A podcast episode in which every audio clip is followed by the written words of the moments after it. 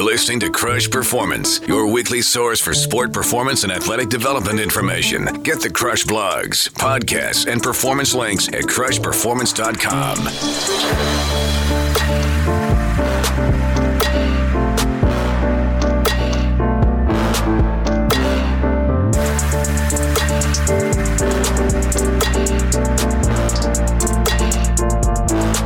Coach Bill Belichick once said, "Good players can't overcome bad coaching.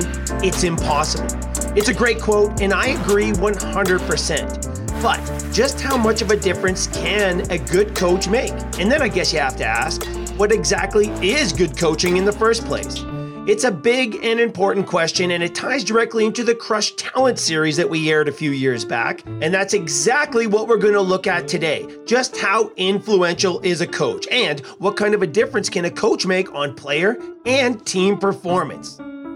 So I just got back from the Middle East. It was my first time there, and I was lecturing to the top coaches from about 13 different sports. I loved it. It was right in my wheelhouse. These were all great sport coaches. They knew the technical and tactical aspects of their sport inside and out. But what I discovered right away is what I've seen all over the world working with Major League Baseball and the Canadian Olympic Committee and other organizations. At every level of sport, coaches are limited in their knowledge, and that's to be expected. It's perfectly fine. A coach can't know everything. It's impossible. So my approach for these 5 days with these top coaches was, how can I help them get better at coaching? My answer? Share with them what I know and get them thinking maybe about things they haven't been thinking about, just like we do on this show with you. If you look at the very best coaches, they know what they know very well. They know they have strengths, and they also know they have areas of potential. It's a situation that's very similar to, say, medicine. You have the all-knowing family doctor, who for the most part is the front line. They can handle a lot of different things, but they also know when they need help. So they refer you to a specialist who has a very focused expertise in a certain area. It's actually a great team approach. In football, you have your head coach, and we all know who the really good ones are. Then you have your quarterback coach, your offense and defensive coaches. You have your special teams coaches, wide receiver coaches, running back coaches, strength coaches, coaches, and more coaches. And they all have their areas of expertise, which makes them incredibly valuable. It's similar in almost every sport. Great head coaches surround themselves with other great coaches who have very specific and valuable knowledge. It's team building. And the great coaches I've been around, well, they're a lot like our athletes. They have their strengths. The great coaches ride those strengths, just like we tell all of our athletes. If you are trying to be the best at something, be the best at your strength and build everything around that. But the great coaches and leaders also clearly understand something else: their weaknesses. And this is where they build a team around them in order to be strong on all fronts. Just like we tell our athletes, nobody does it alone. But it's also very important to note that the coaching situation is very different at the different levels of sport. At grassroots, your intentions and your purpose are very different than in collegiate or professional sport. In developmental sport, your approach to coaching is going to be very different than coaching an Olympic team to the podium or a gold medal. All of these levels have different priorities, and it's important to understand this, just as it's important to understand how coaches really work, knowingly or unknowingly. There's something called coaching bias, and it's happening everywhere all of the time, whether you know it or not. A coach's experience as an athlete and as a coach can have a significant effect on how that coach operates. That's coaching bias. And it's not that it's a bad thing, but it is real. If you remember one of the main takeaways from our Krush series on talent and talent ID, the fact that there's no real consensus between coaches on what exactly talent actually is. Yet building, developing, and training for talent is the main goal of everyone involved in sport. It gets even more interesting when you're introduced to the concept of coaching bias. How coaches select players, coach players, and organize their team's development and progress may be greatly influenced or biased by that coach's personal experience and by his or her strengths and weaknesses.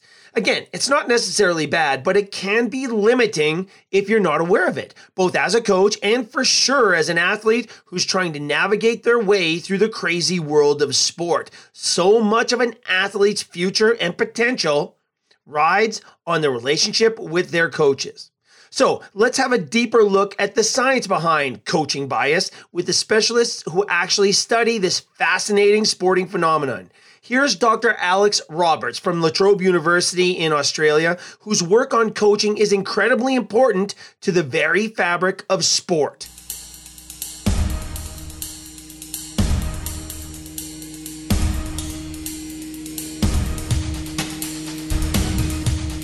In her research, Dr. Roberts looks at coaching style, coaching decision-making, and coaching tendencies in an attempt to better understand the influence that coaching has on sport, athlete development, and competitive outcomes. Her work has shed some very interesting findings that everyone in sports should be aware of. Here's Dr. Alex Roberts. The thing I found really interesting was the idea that different coaches within the same sport do look for completely different attributes. So they're all going to give me the same list of items, but that order is going to be very, very different. So, you know, no coach is going to turn around and say that strength isn't important, but Coach A may say that strength is the most important thing. So let's talk boxing. Punch strength is the most important thing. How hard they can punch is the number one thing I look for. Whereas Coach B might say, you know, yeah, punch strength is important. You need to be able to, you know, land a punch and hopefully push your opponent back a bit with it. But I would say that's probably the least important out of my list of 20 things that I'm looking for. And that was just, again, so variable, even within the same sport. I expected to see differences between the sports. You know, boxing requires a very different skill set to judo.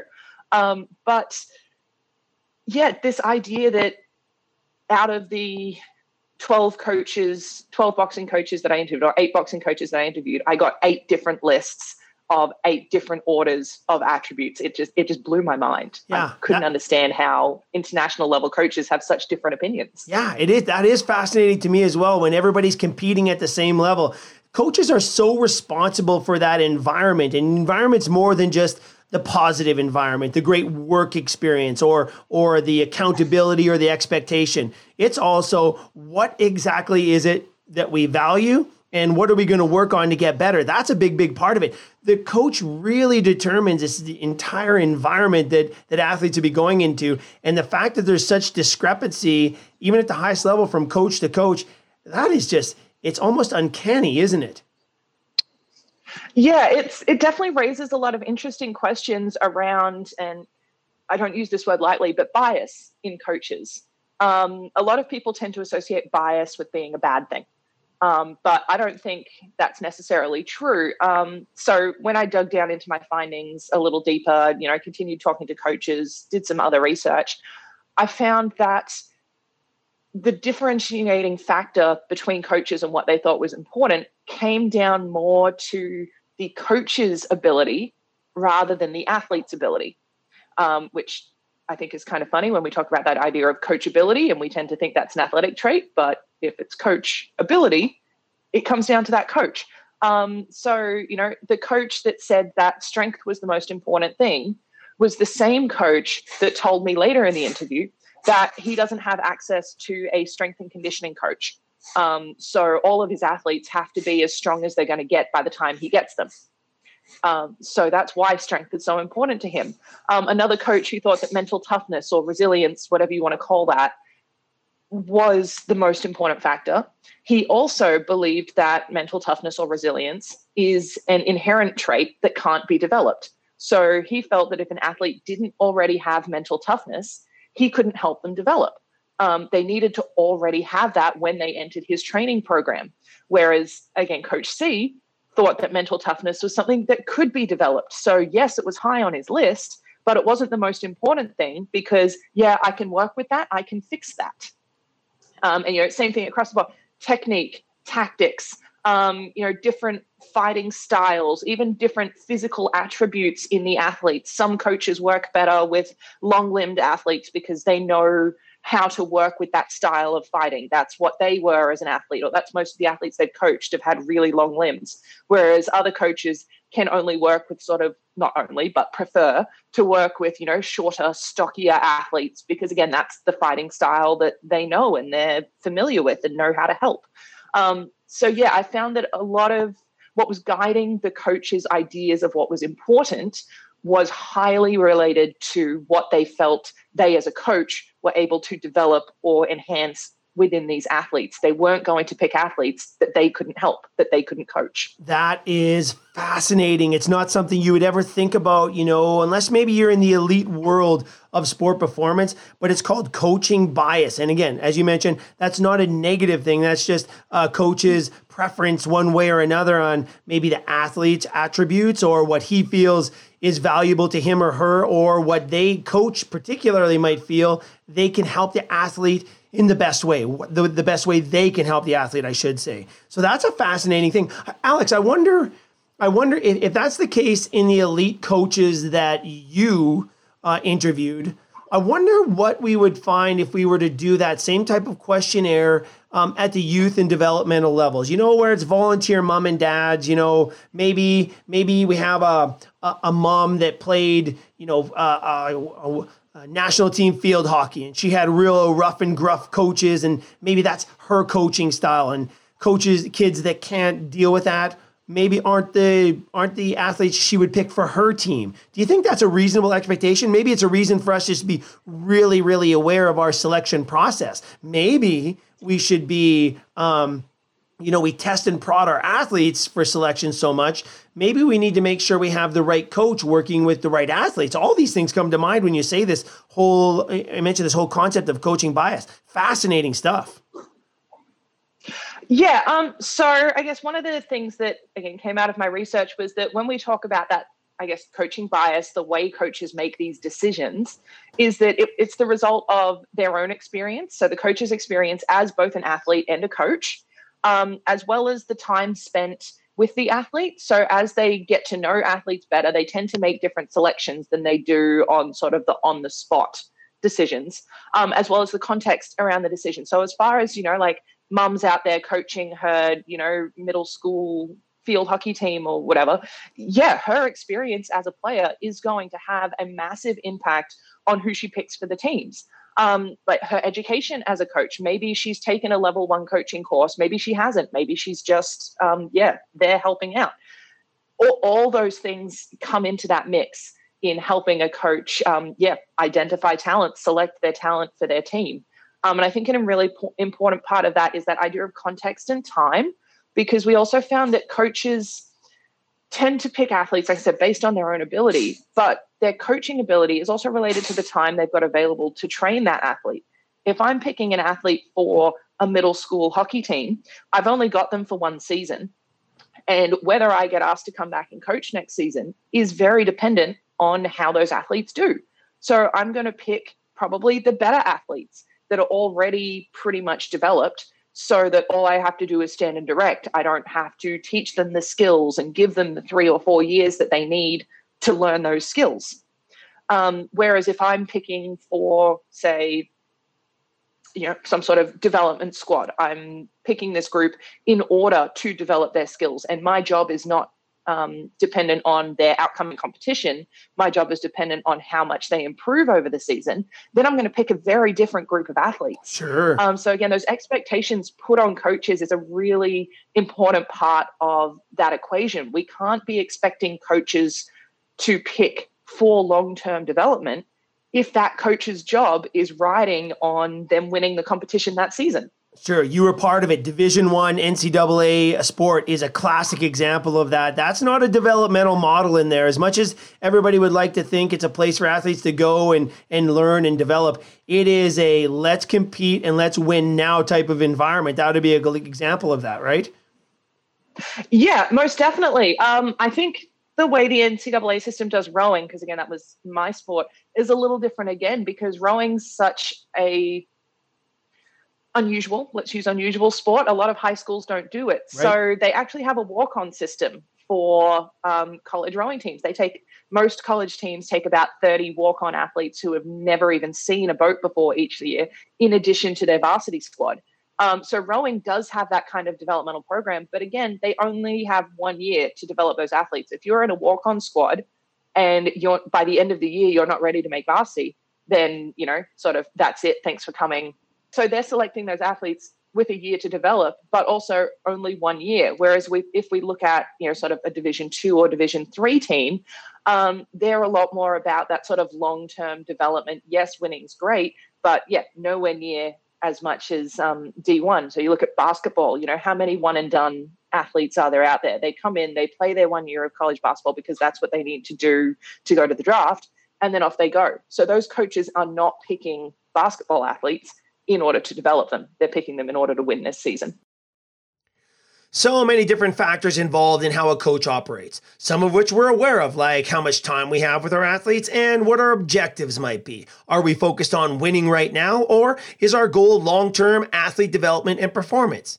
And then there's also those that we're not aware of. These are the coaching biases, how our past experiences might skew how we operate right now as coaches. This stuff is very important to be aware of, and not just for coaches, but also for the athletes who are trying to, say, make a team, and also for the parents who are supporting their athletes as they work their way through the developmental landscape. No matter how you slice it, the influence of a coach is significant, but just how much of a difference can a coach make? Let's have a look.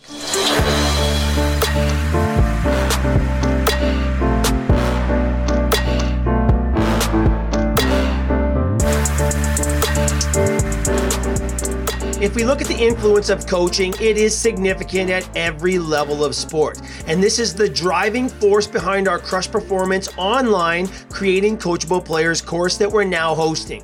My goal for this course is to help good coaches become great, and great coaches to become even greater. Just like the incredible coaches I just spent a week with in the Middle East. They're all among the very best when it comes to the technical and tactical aspects of their sports, the player developmental side. But now they're even more powerful as I taught them everything I know about the athlete development side of sport. Listen, I don't care how much time you practice or how many drills you run or how many shots you take or how many games you play. If your players aren't prepared for the sport as athletes, as a coach, you are limited in how much you can help them improve, period. And this is true at every level of sport. This is exactly why I built the Krush Creating Coachable Player course, to help create more coachable players by educating coaches on athlete development for injury prevention and performance. So when the coaches actually have their players, they can coach them to new heights of performance.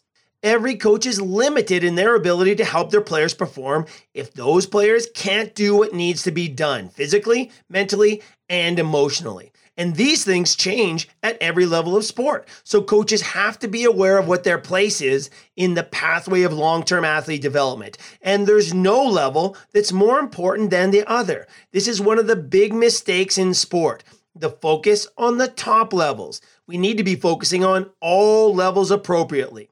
But we all look to the top, college and pro sport, which is okay. We always say, if you want to learn what to do, look to the pros. You'll get a good idea of what to do and sometimes of what not to do. Plus, it's important to understand where the athletes and players you're currently working with are going as they move forward to the next level on their way of chasing down the dream of playing top-level sports. And while coaching is critical at every single level of sport, at the highest levels of sport, coaching can make or break a team or organization. It's all about wins and losses at the top. So, how much of a difference does a coach actually make? Let's have a look.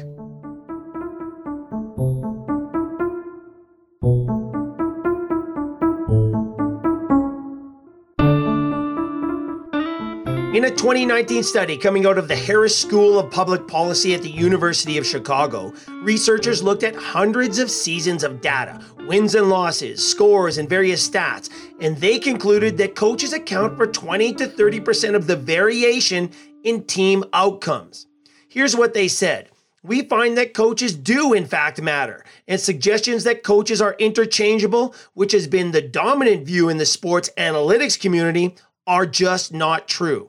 In every sport we studied, we found that coaches impact variables that contribute to a higher winning percentage. And that statement does a great job in summing up the findings of this very important study. Great coaches influence teams and organization outcomes in a positive way. Bad coaches influence the outcomes in a negative way. And it's true for every single sport. These researchers found that Major League Baseball managers affect runs scored, runs allowed, run differential, and victories, but they have a greater impact on runs allowed versus runs scored.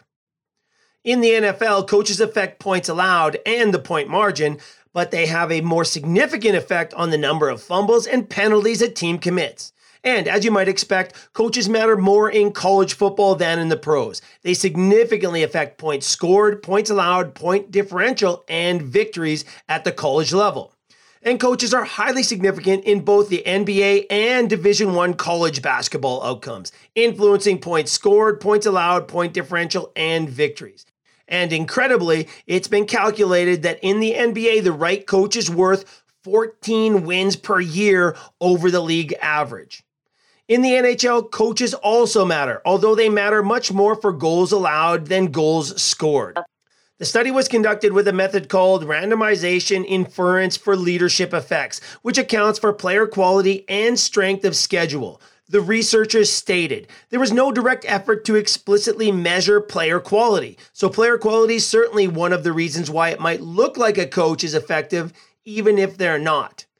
Basically, what this means is when it comes to great players, we don't know for sure how much of that is attributable to great coaching. The researchers said it could be that Michael Jordan was a great player partly because Phil Jackson was great at utilizing him and great at coaching him and great at enabling him to achieve his highest level. It's an interesting look at the power of and it makes sense. Going back to Belichick, great players cannot overcome bad coaching. Well, on the other side, how much of an impact does good coaching actually have? On the team performance, it looks potentially huge, 20 to 30% huge, according to this study from the University of Chicago. And part of that is helping your players to become their very best, which again takes us back to the comment made by Dr. Roberts when she mentioned that priorities change depending on the situation you're coaching. Are you a developmental coach or are you a win now coach? It impacts everything you do. But if you listened carefully, she also mentioned one other factor that I believe is as important when it comes to player and team success: the amount of time you've spent with a player or a team of players. As a coach gets more familiar with a player or group of players, how that coach perceives and works with these players changes, just as the player's trust and perception of a coach changes, for better or for worse. Something that's also very apparent in the literature is the power of consistency. I'm amazed at the rate of coaching changes in sport today. It signifies one of two things to me. First, when you see a team changing coaches all of the time, there's dysfunction. It's either terrible hiring practices, fear of job loss, poor leadership, finger pointing and scapegoating, higher levels protecting their positions at the expense of lower level, an owner of, well, anyone, a GM over a head coach, a team president over a GM, a head coach over an assistant coach, or the performance team. It's a terrible place for anyone to be involved, and certainly a bad place for any team or organization to be. It's virtually impossible to be successful with these types of internal conditions.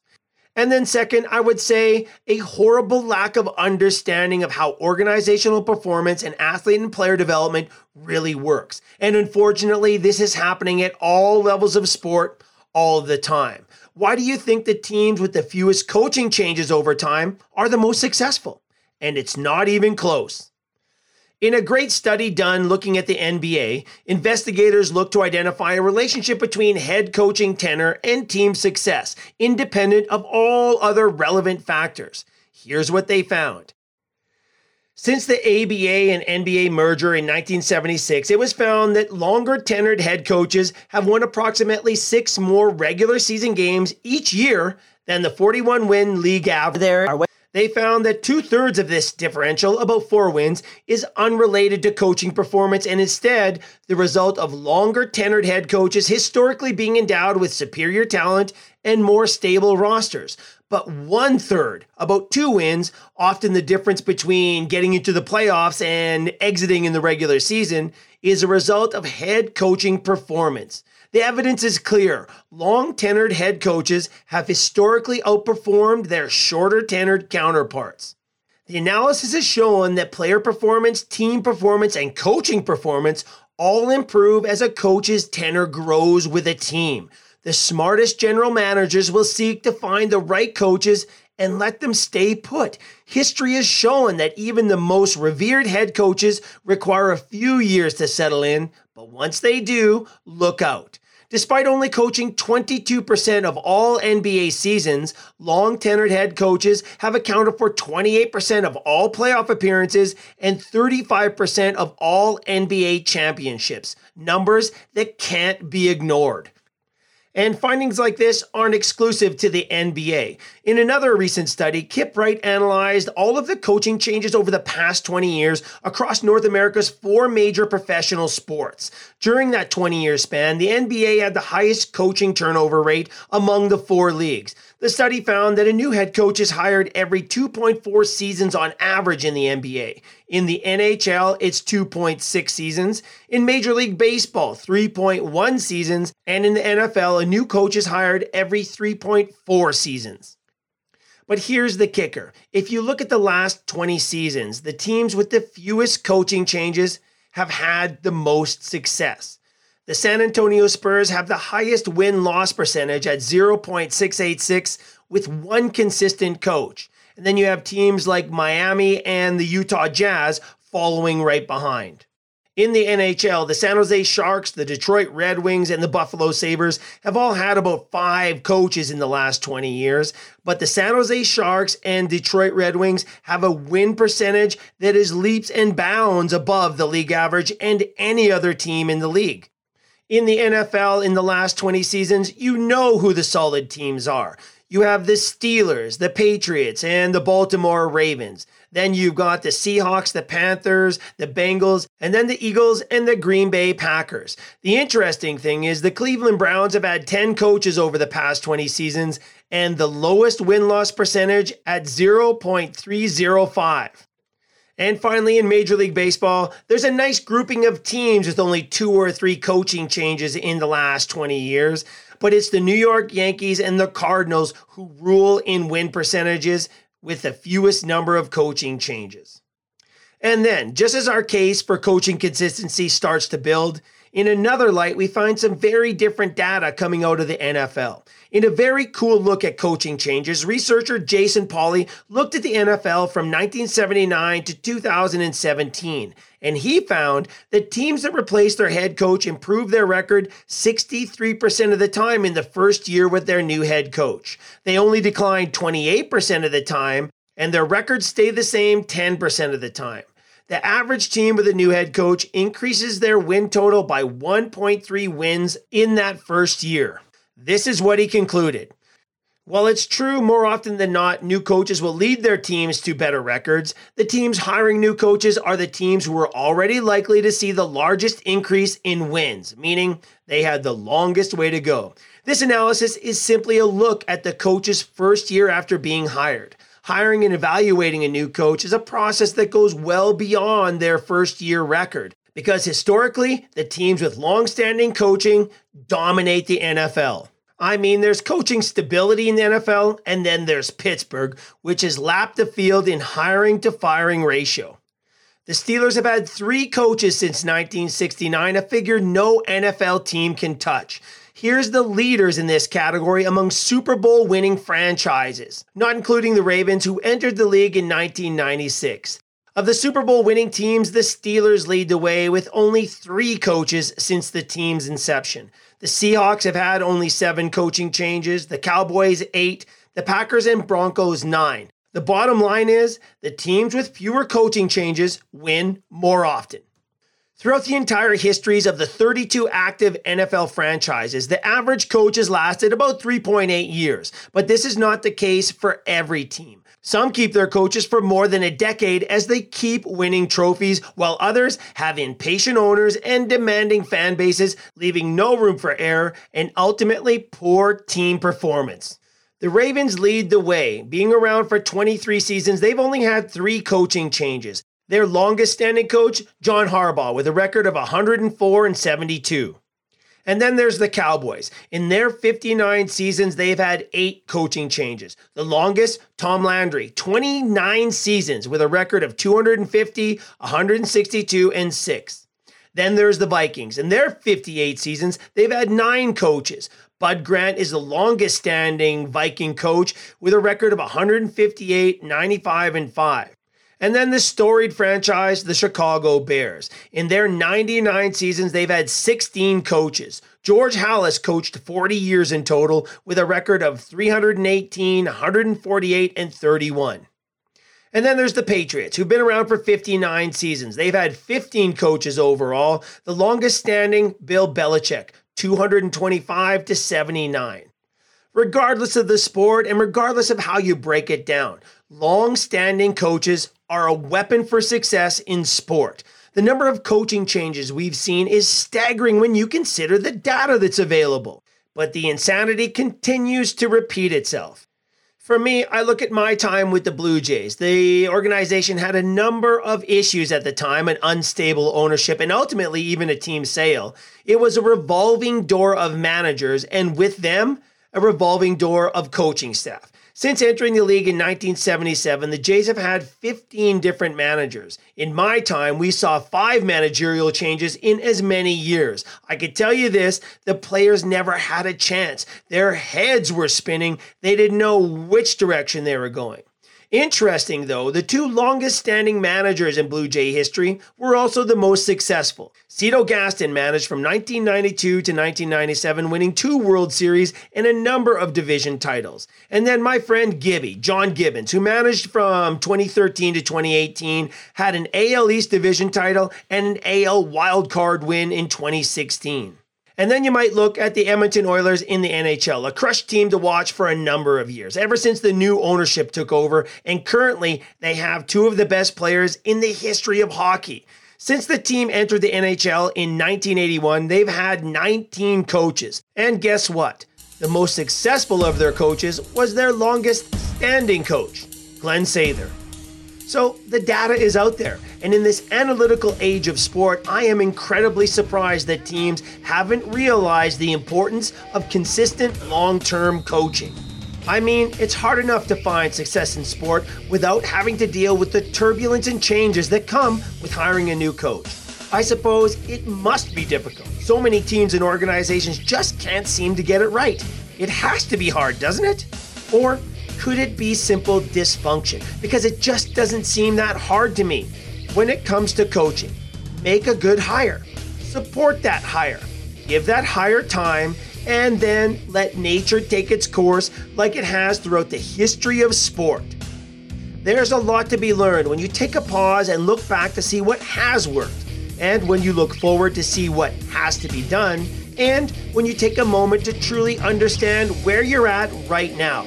It's all part of the process when you think like an athlete. I'm Jeff Kerschel. The Krush Performance Podcast is recorded right here in the Krush Studios. Our distribution partner is Radio Influence Digital Media. Website and educational material is produced and directed by Debbie Kerschel, Miss Crusher.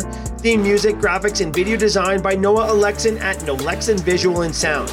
And this is season 18 of Krush Performance. To get the Krush archives and to subscribe to the show and to check out our online course, Creating Coachable Players, go to jeffkerschel.com and follow me on social media. Search out Krush Performance. Have a great week, everybody. Talk to you next time right here on Krush Performance.